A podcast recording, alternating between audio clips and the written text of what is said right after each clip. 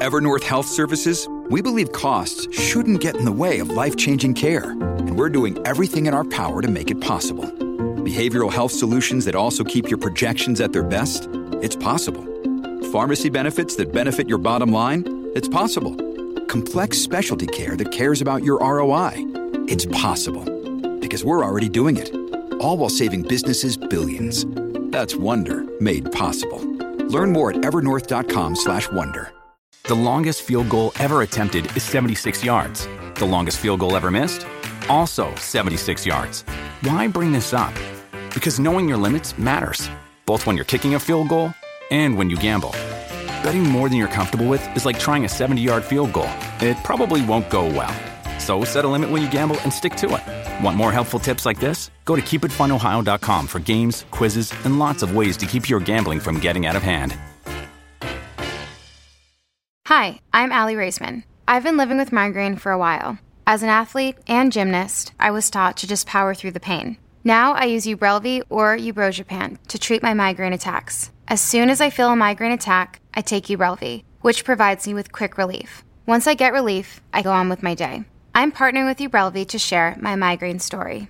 Ubrelvy quickly stops migraine in its tracks within two hours without worrying where you are. Most people had quick pain relief within two hours. Ubrelvy treats migraine attacks in adults and is not for prevention. It's available by prescription only. Do not take Ubrelvy with strong CYP3A4 inhibitors. Tell your healthcare provider about all the medicines you take. Most common side effects are nausea and tiredness. My hope is that by sharing my migraine story and the relief I get from Ubrelvy, it can help someone else. Ask your doctor about Ubrelvy, the anytime, anywhere migraine medicine. Learn more at ubrelvy.com or call 844-4-UBRELVY. Sponsored by AbbVie.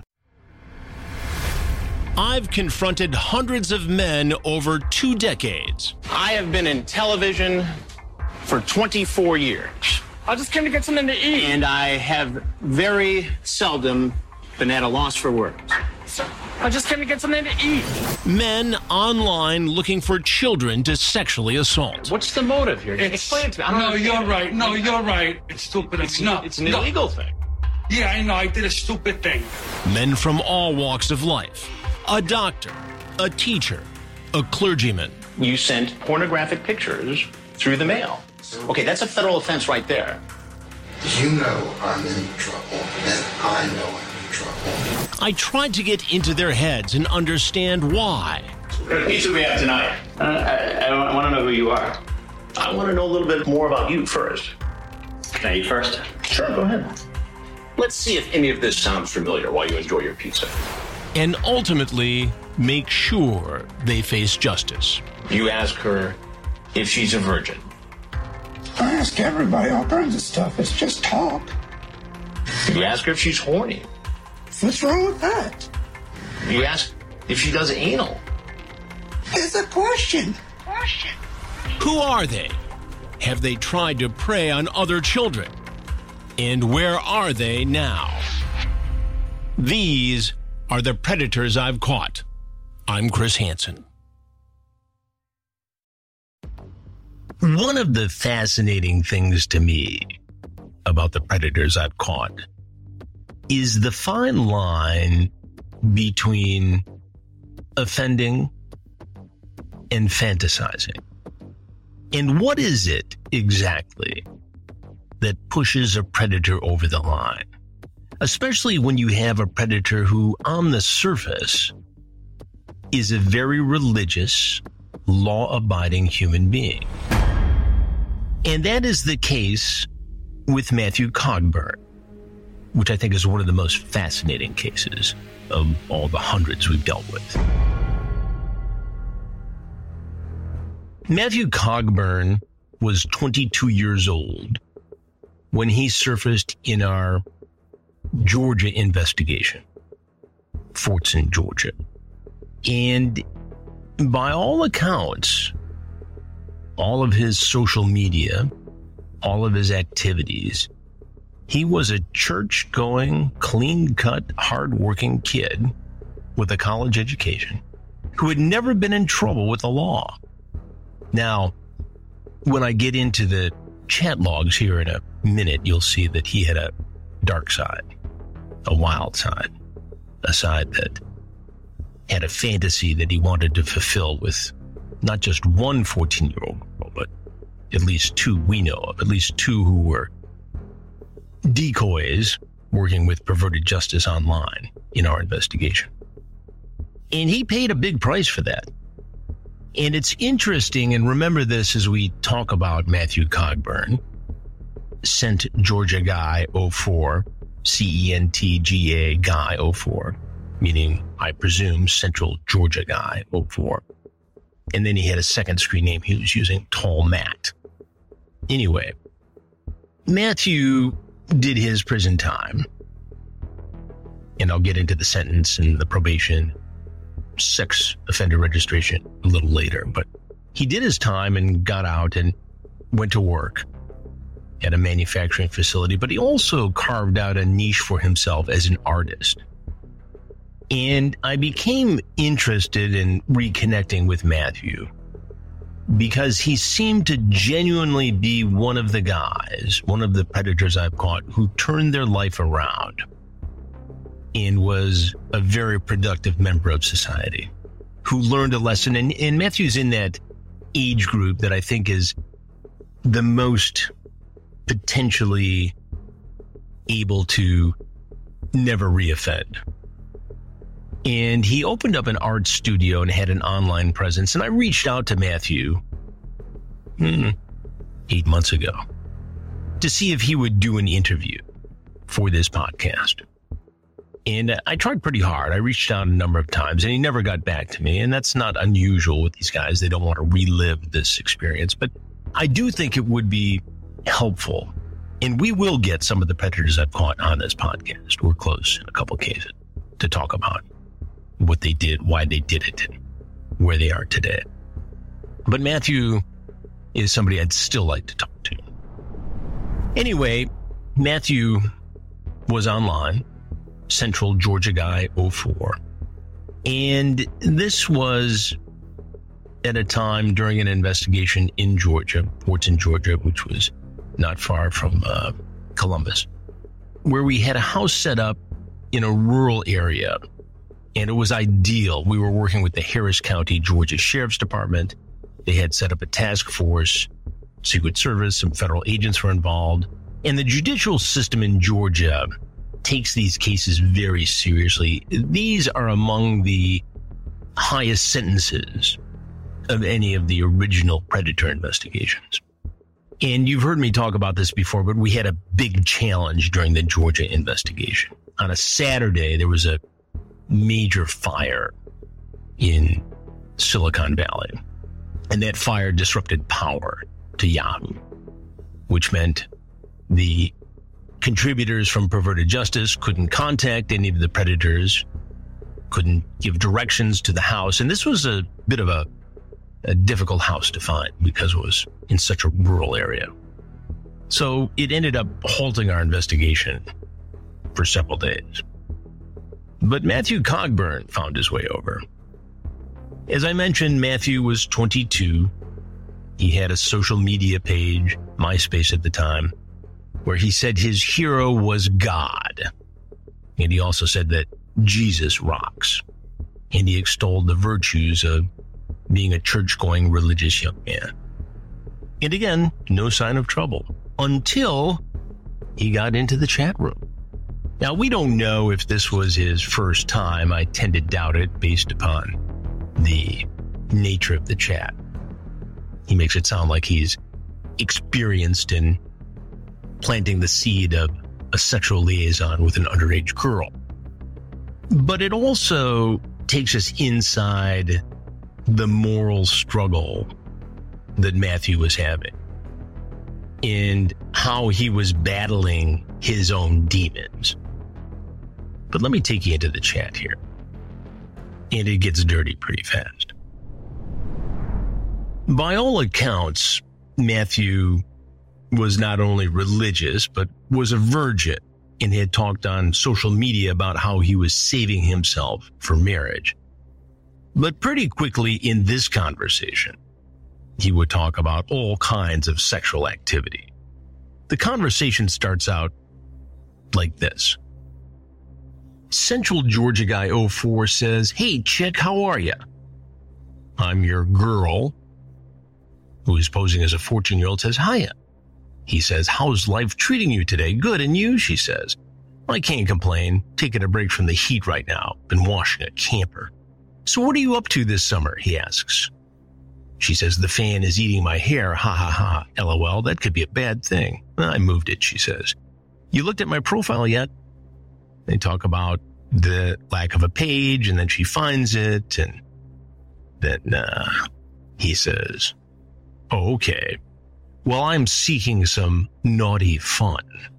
Now, this is literally seconds into the conversation. Don't know if you're up for that kind of thing or not. I want to see, she says. See what? He says.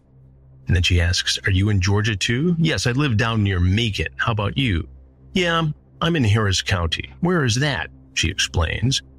So you like naughty stuff? He asks. What have you done, if you don't mind me asking? So there's very little foreplay. He gets right into what he wants. And in just a minute, he's going to find out and confirm that in fact she's 14. Now it says clearly in I'm Your Girl's profile that she is 14. And there's a picture that's unmistakably underage, but it gets confirmed here in a moment in the chats. What all have you done? I've like gone to third base, she says. And oral. You like oral? He asks. Yeah. I'm Angel, by the way. So they're all the way into the sex talk before he even asks or she even volunteers what is supposed to be her real name, which is Angel. Alrighty. Can you deep throat? Deep throat. That's what he asks this early in the conversation. What's that? says the decoy posing as a 14 year old girl. Might have to show you later. Hey, sorry about that. It's okay. So what have you not done that you have heard about that you would like to try? She asks, so what do you look like? I'm 6'5", 210 pounds, short sandy blonde hair, blue eyes. You sound sexy. How old are you? And then he asks, are you really 14? Yeah. Why? No reason. I'm 21. Well, actually, he was 22 at the time. Is that too old for you? No, she says. So, you ever met anyone off here? No, but I just moved, so I thought I'd try. You have someone that could give you a ride to a place? Or you're living with someone who doesn't care who picks you up? So right away, he wants her to meet him. The initial discussion isn't about him going to our sting house. Depends because this weekend rents are gone, meaning your parents. So you are free this weekend? Yeah. So we could hang out at your house? Yeah. What all could we do? Movie? Hot tub? We could do all of it. We have a jacuzzi. Really awesome, he says. You playing it any? I'd like to play with you, she says. No, we just moved. So you have a jacuzzi now or you had one? Now. Gotcha. Have lots of jets? We'll talk about the jacuzzi. You get in when your parents aren't around, he asks. Not yet, but I put a hand in it. LOL, okay. How big is it? More jacuzzi talk. Then he turns back to his mission. So how do you feel about sex? You on birth control or are you sticking with condoms? Condoms. You really tight? He asks. Yeah, I'm tight. Gotcha. That's what I thought. How many fingers you get it? I've seen this before. The predator asks these very disturbing questions. Now remember, he knows that the girl is supposed to be 14. There is no doubt. The picture, the profile, she confirms it, no doubt. He confirms that he's older. Then he says, I'm in and out of the room, got to get back to the camper after it cools off some. Hey, if I come over, you don't have any neighbors that would be ratting on you, do you? he's worried about the neighbors. No, they don't care what I do, she says. So where did you move from?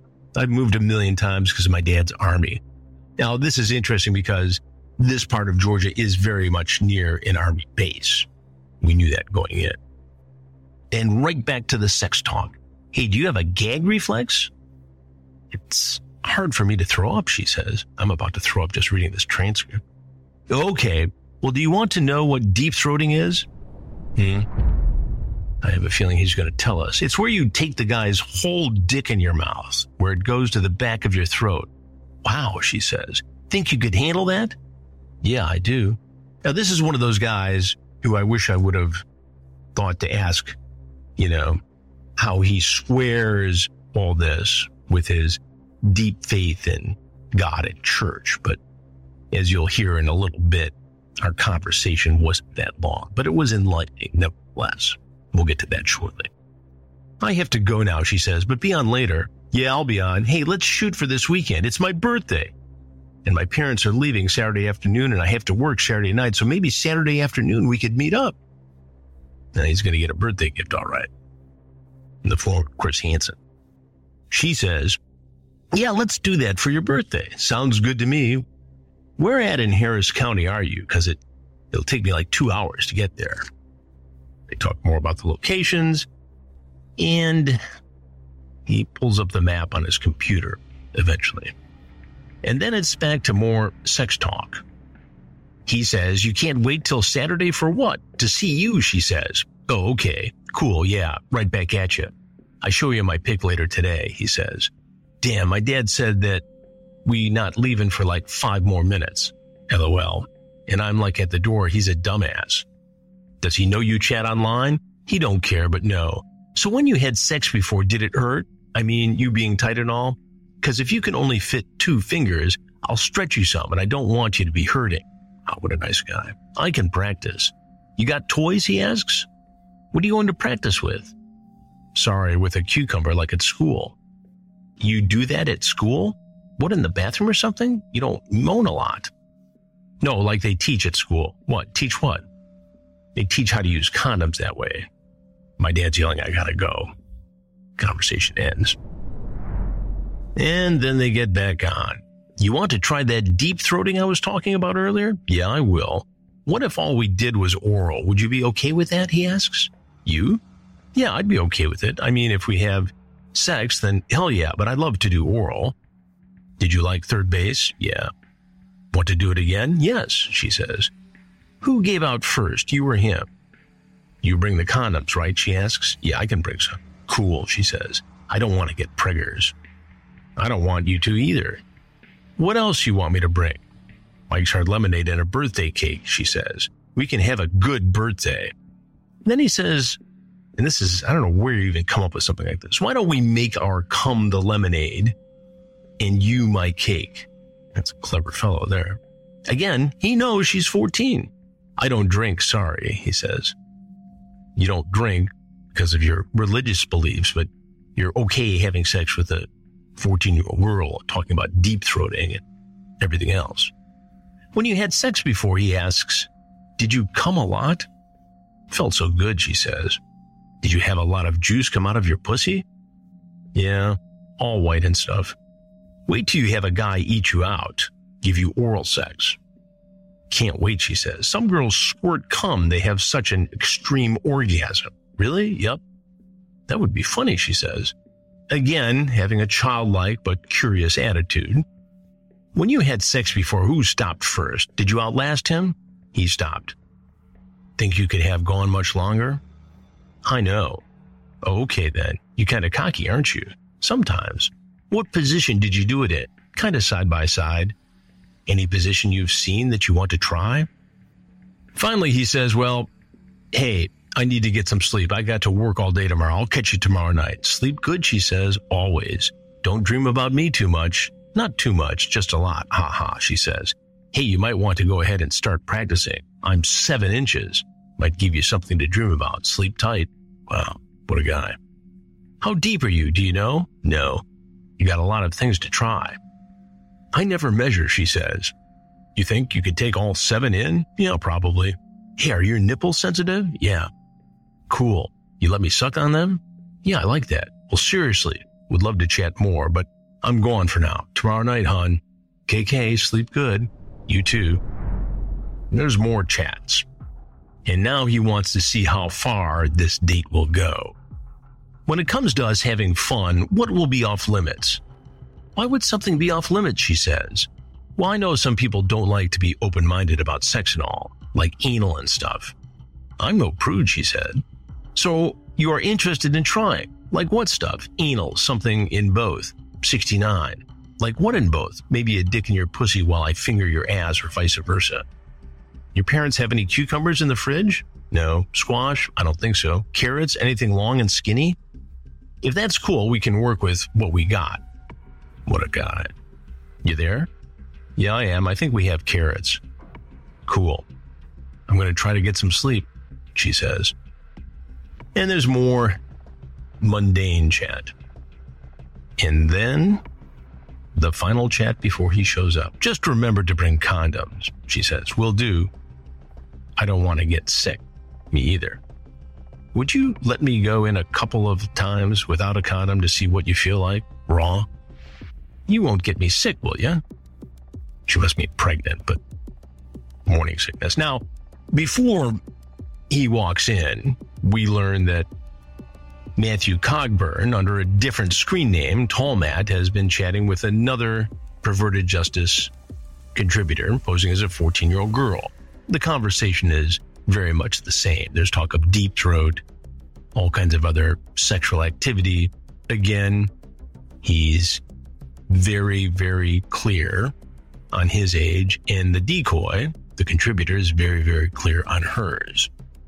In this conversation, he admits that he's still a virgin. He does this again later in his police interrogation. She says she's a virgin as well. Now, he's talking about coming to Columbus on Saturday for the other girl, and it appears that he's ensuring his having sex with a 14 year old girl by backing up this other date just in case the first one he's coming to to meet Angel doesn't work out. Well, what's going to work out is that he gets caught by me. So here comes Matt driving up, and we see him in the monitor, and he gets out of his car. He's wearing shorts and a t shirt, and he comes walking right in. Now, our on site decoy, Emily, was a brunette, very effective. She was very, very clever and uh, very good at what she did for us. Looked much younger than she was, but she was a brunette, and our pal Matthew Cogburn was looking for a blonde. So we had to improvise and think at our feet, and we had a wig. And I can't honestly say that it looked realistic, but it was a blonde wig and it, it worked at the time. He later says, Matthew Cogburn does to police that he noticed it was a wig, but he went ahead anyway. He'd later say that he was suspicious about a lot of things, but he still was going to go through with it. More about this predator I've caught in a moment. So here he comes. Take a listen to how this first conversation between our decoy, Emily posing as Angel, 14 year old girl, and Matthew Cogburn goes. Hi, come on in. I just gotta put this in the dryer real quick. Okay. Just take a seat, because if I don't put this in the dryer, it gets really wrinkled. I'll get in a lot of trouble. Come on into the kitchen and take a seat. I even made some sweet tea all now. Alright. Why don't you have a seat there and uh, get comfortable for that? I feel this is going to You had a feeling what was going to happen. What? So I knew I had to. Go ahead, sit down, please. No, I, I, Well, no, this is, I need to talk to you about a couple of things, and I think you're going to want to talk about it. It's going to take a few minutes, so why don't you have a seat? Cogburn has a quick conversation with the decoy, who says she's got to attend to some laundry. And pretty quickly, I walk out to do the confrontation. I get the sense that he might be antsy, might want to leave. And once I walk out and make my introduction, which you just heard, he almost instantly, I believe, recognizes me in what he's walked into. He'd later say he suspected it and that I had treated him roughly, put him down in his words. Now he's pacing a little bit and I tell him to have a seat on the stool as I always do, ask him to take his hands out of his pockets. And I start to ask him questions about his intent that day. it's gonna be on national on news. I'm sorry, be on what? Is this the national news? All that stuff. Which one are you talking about? Over to do on 13 or, or NBC. NBC? Yeah. You mean like Dateline NBC? Yeah. Okay, I need you to keep your hands out of your pockets. Go ahead, put your time. I, I'm, I've just been on the road too. Okay. What was your plan here today? I, I can't answer that as I want to because I've been in a struggle myself with what I want to do because I'm I'm still a virgin and I just yeah I, I think it's stupid that I did this. He tells me that he has had this internal struggle, these feelings that he wanted to have sex with a girl. And he admits that he knew the girl he was here to see was 13 or 14 years old. How old are you? Uh, 22. 22. And how old was the girl you were chatting with? Uh, the girl said she was 13 or 14. 13 or 14. And you thought that it would be okay to come over here and visit a young girl home alone? I wanted to think it was okay, but I Now, I'm looking at this chat log here. 16 minutes into this discussion, you ask if she can do deep throat. Explain that to me. no reason to explain. No reason to explain.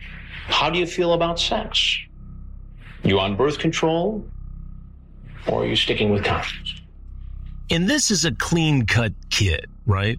This is not someone who's got the word predator tattooed across his forehead. And if you were to check his social media footprint, you would see nothing but, you know, clean cut things.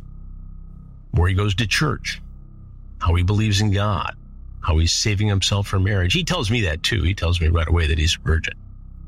Like that's going to somehow help him here. You got toys? Is, is there a need? Um, Well, I want you to I, I, square that with what's on your MySpace website where you talk about Jesus rocks that's the struggle I'm in. And in heroes, God, duh. We're going to do this. So he wants to leave. He doesn't want to talk about this anymore. He says that's the struggle. And he starts to walk away from the kitchen down the hallway towards the front door. And at this point, I tell him what I think he already knows, which is I'm Chris Hansen. And I explain what I'm doing. It's to catch a predator. And that's also the signal for the cameras to come out. Now we've recorded the whole thing, obviously on hidden cameras and with hidden microphones, but this is where the crews come out, the boom mics and all that. So he's walking down the hallway, not running. And I don't know precisely what's in his mind, but I'm guessing he knows law enforcement's waiting for him. Unless he has only seen the first two episodes of our investigations where law enforcement wasn't involved. But he walks to the front door and finally I push him to answer one last question. Well, you need to know that I'm Chris Hansen with Dateline NBC, and we're doing a story on adults who try to meet teens online. If there's anything else you'd like to tell us, we'd like to hear it. Otherwise, you're obviously Uh, free to be on your way. be careful. Keep your jeans in your jeans. Keep your what? Jeans in your jeans. Jeans in your jeans. That's your advice. That's right. His last words to me as he's standing on the front porch of this sting house are be careful, keep your jeans in your jeans. Now, it took me a minute to process that. But what he was saying was keep your genetic material inside your pants. Apparently, don't go have sex with a 14 year old girl. And with that, he walks down the sidewalk and he's arrested by the Harris County Sheriff's Department and the rest of the task force. Get get on the ground. Get down on the ground. All the way down. Down, down. He doesn't resist. He gets right down on the ground and they arrest him pretty quickly and he's taken away to the sheriff's department where he gets questioned again. And the detective asks him a rather open-ended question. How to go at the house today? And here's what he says. Matthew, how'd it go at the house today? I'm just curious. I pulled up um, in front of the house, like she had, she had said, and got out, and she was coming out the door, and I saw she had a wig on. I was Like this is odd. I mean, I had I had a little bit of suspicion before I even got there. Did you engage with the gentleman that talked to you? Yeah, yeah. What happens with that, I don't know. I'm just asking me questions about it. Just trying. I, I took it. I took offense to it. I thought he was trying to put me down. Man, I was going. I was going to walk out initially. That's right. He took offense to it because he thought I was putting him down. Well, maybe you shouldn't go to a home where you think a 14 year old is alone. Try to have sex with her. He was booked and he also told the detectives that he had this struggle and he knew it was wrong what he was doing. He knew it was wrong to even have these discussions online, but he couldn't control himself. He couldn't control this internal struggle. And he later says that maybe this was exactly what he needed to get back on track. I've been in a, not gonna say a mental struggle, but I didn't solely deep down I didn't have any intentions to do anything. I, I enjoy meeting new people. Um, and as weird as it sounds, I, you know, I've been able to talk the way I talk, and this is my punishment. That's right. He says previously he's been able to go online and talk the way he talks without acting on it. But this time he crossed the line. And this time he's going to get punished. Now, he seems very contrite and very sorry, but we also have a recording of his phone conversation he had with a perverted justice contributor earlier when he was getting ready to come over. Hello, Hello? This is Matt. Hey, it's Angel. Hey, what's up? Nothing. What are you doing? I'm heading your way. Where are you at? Uh, I'm actually in Macon right now because I, I live on the opposite end of Macon. So, Oh, okay. yeah. And it's about hour and a half, hour and 45 minutes from Macon. I thought maybe you were still asleep. No, I, I, I actually woke up at 11. Um, I usually don't sleep a whole lot. I get about three hours in the morning. Then when I get back home uh, in the afternoon, I'll take a nap. Oh, okay. So you'll still be here like one? Uh, probably more so the tail end of it, around near near two. Okay.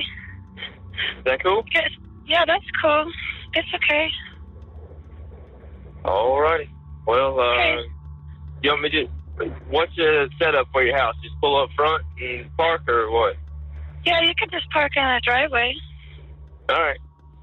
Okay, I'll see you later. All right. Bye. Okay, bye. And so you can hear from that conversation. This is on his way over.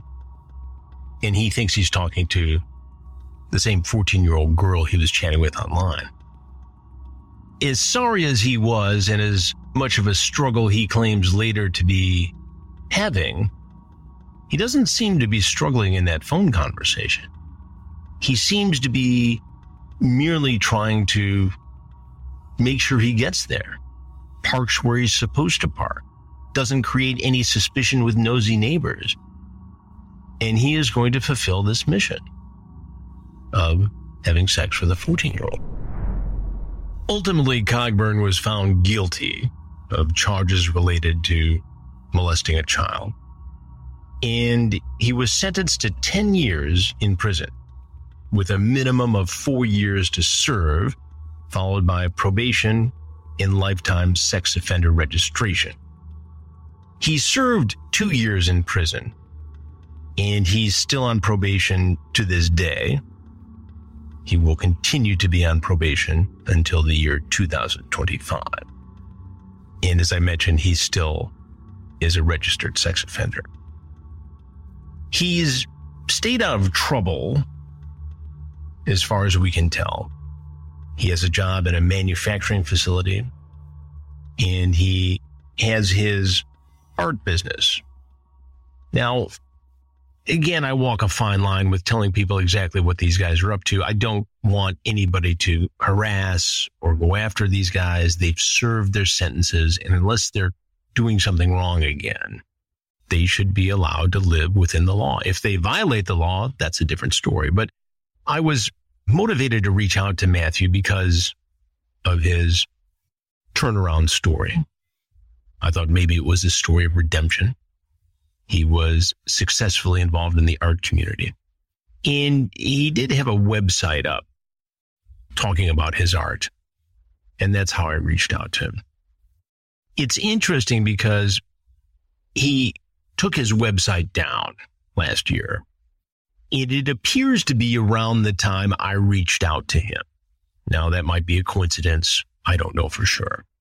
But he did publish something on the bio section of his website. And he addresses his arrest in our investigation. And it's rather lengthy, but I think it's important for me to share it with you. A little bit about me. I grew up in a small southern town in a loving family. I am blessed to have had a wonderful childhood filled with family vacations, church camps, mission trips, and many wonderful memories. My early childhood creativity consisted of Legos and Tonka trucks and a big pile of dirt that I flattened out over a span of about eight years. I was always a good student, excelling in academics, music, and sports. Art was never something that was pushed for me to pursue, and I did very little with art after my ninth grade year. During my high school years, he writes, I was active in many church and extracurricular activities. But like many young males my age, I began to struggle with desires I didn't understand and wasn't sure how to handle. Being a good Christian, I didn't think it was something I should talk about, but rather handle on my own. Outwardly, everyone thought I was handling things and had everything under control. Well, needless to say, I wasn't handling it, and I continued to fake out people as I moved away to college and I began to live two separate lives. One that everyone got to see and one that only I could see. I began to seek pleasure in online chat rooms, and soon I was like an addict looking for my next fix. Talking to random women and meeting on occasion became my drug, and it wasn't just the talking or meeting, it was what I got out of it, the pleasure, either mentally or physically, that was my drug. That eventually led me to caring less and less about who I talked to to get my fix. After several years of doing this and hiding it from everyone and being in what my therapist would later call the perfect storm, I entered an adult chat room for the last time. The person I began talking with turned out to be an impersonator posing as a 14 year old. As some professional would say, I was already past the point of no return. I was after my next fix and continued to talk with this person about inappropriate things and after talking a few times decided I wanted to meet up with her. On that day in 2006, I made a choice that would forever change the course of my life and the lives of everyone who loved and cared about me. I found myself caught in a sting operation and was arrested. The exposure was humiliating and devastating more than words can describe. I found myself in a place of total surrender. I lost everything my integrity, the trust of my parents, family, and friends. So instead of leaving to go back to college, I went to prison. This would begin my road to recovery, which meant being myself to everyone without having a dark side. I now know that I had undiagnosed and untreated OCD, obsessive compulsive disorder. As anyone who has dealt with the prison system knows, there is no supportive treatment or therapies.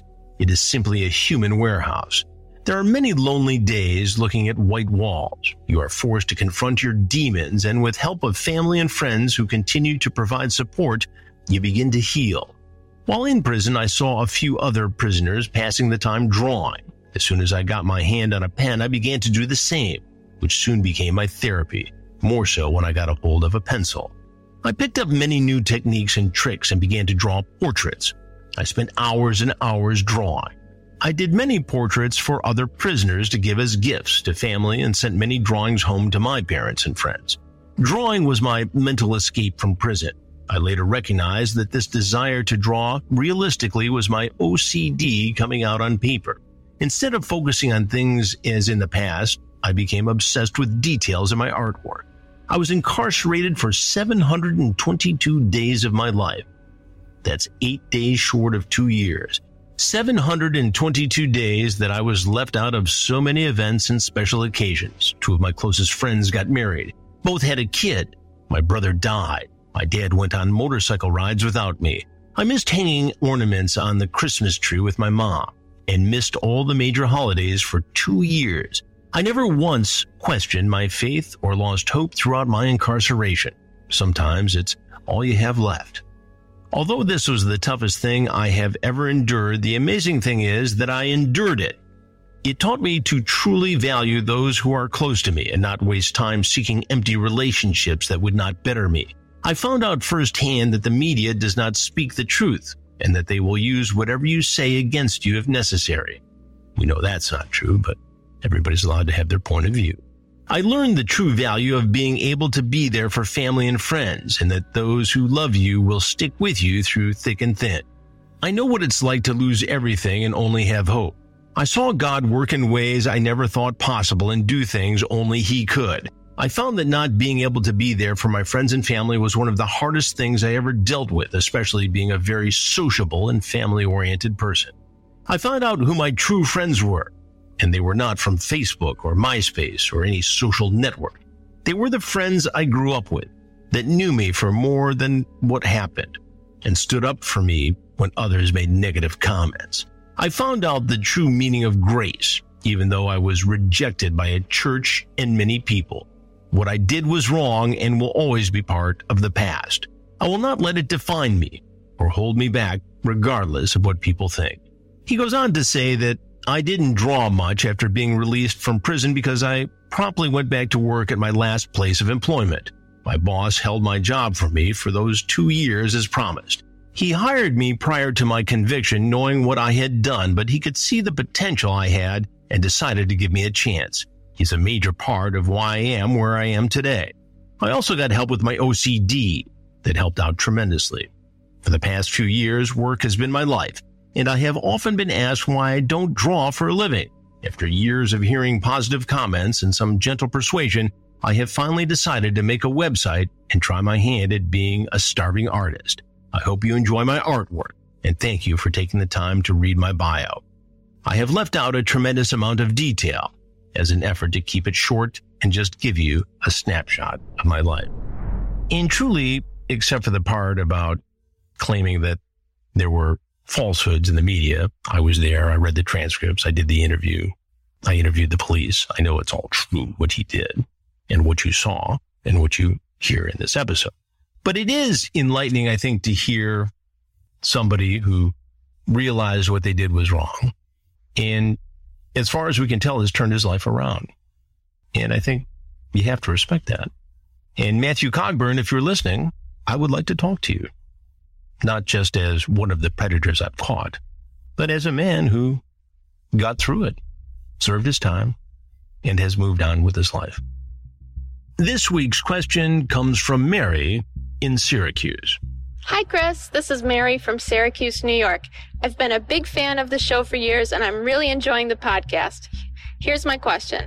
Obviously, the investigations that you do are very serious, and many of the predators you encounter could have been extremely dangerous to children. But I think we can all agree that there have been some real laugh out loud moments on the show over the years.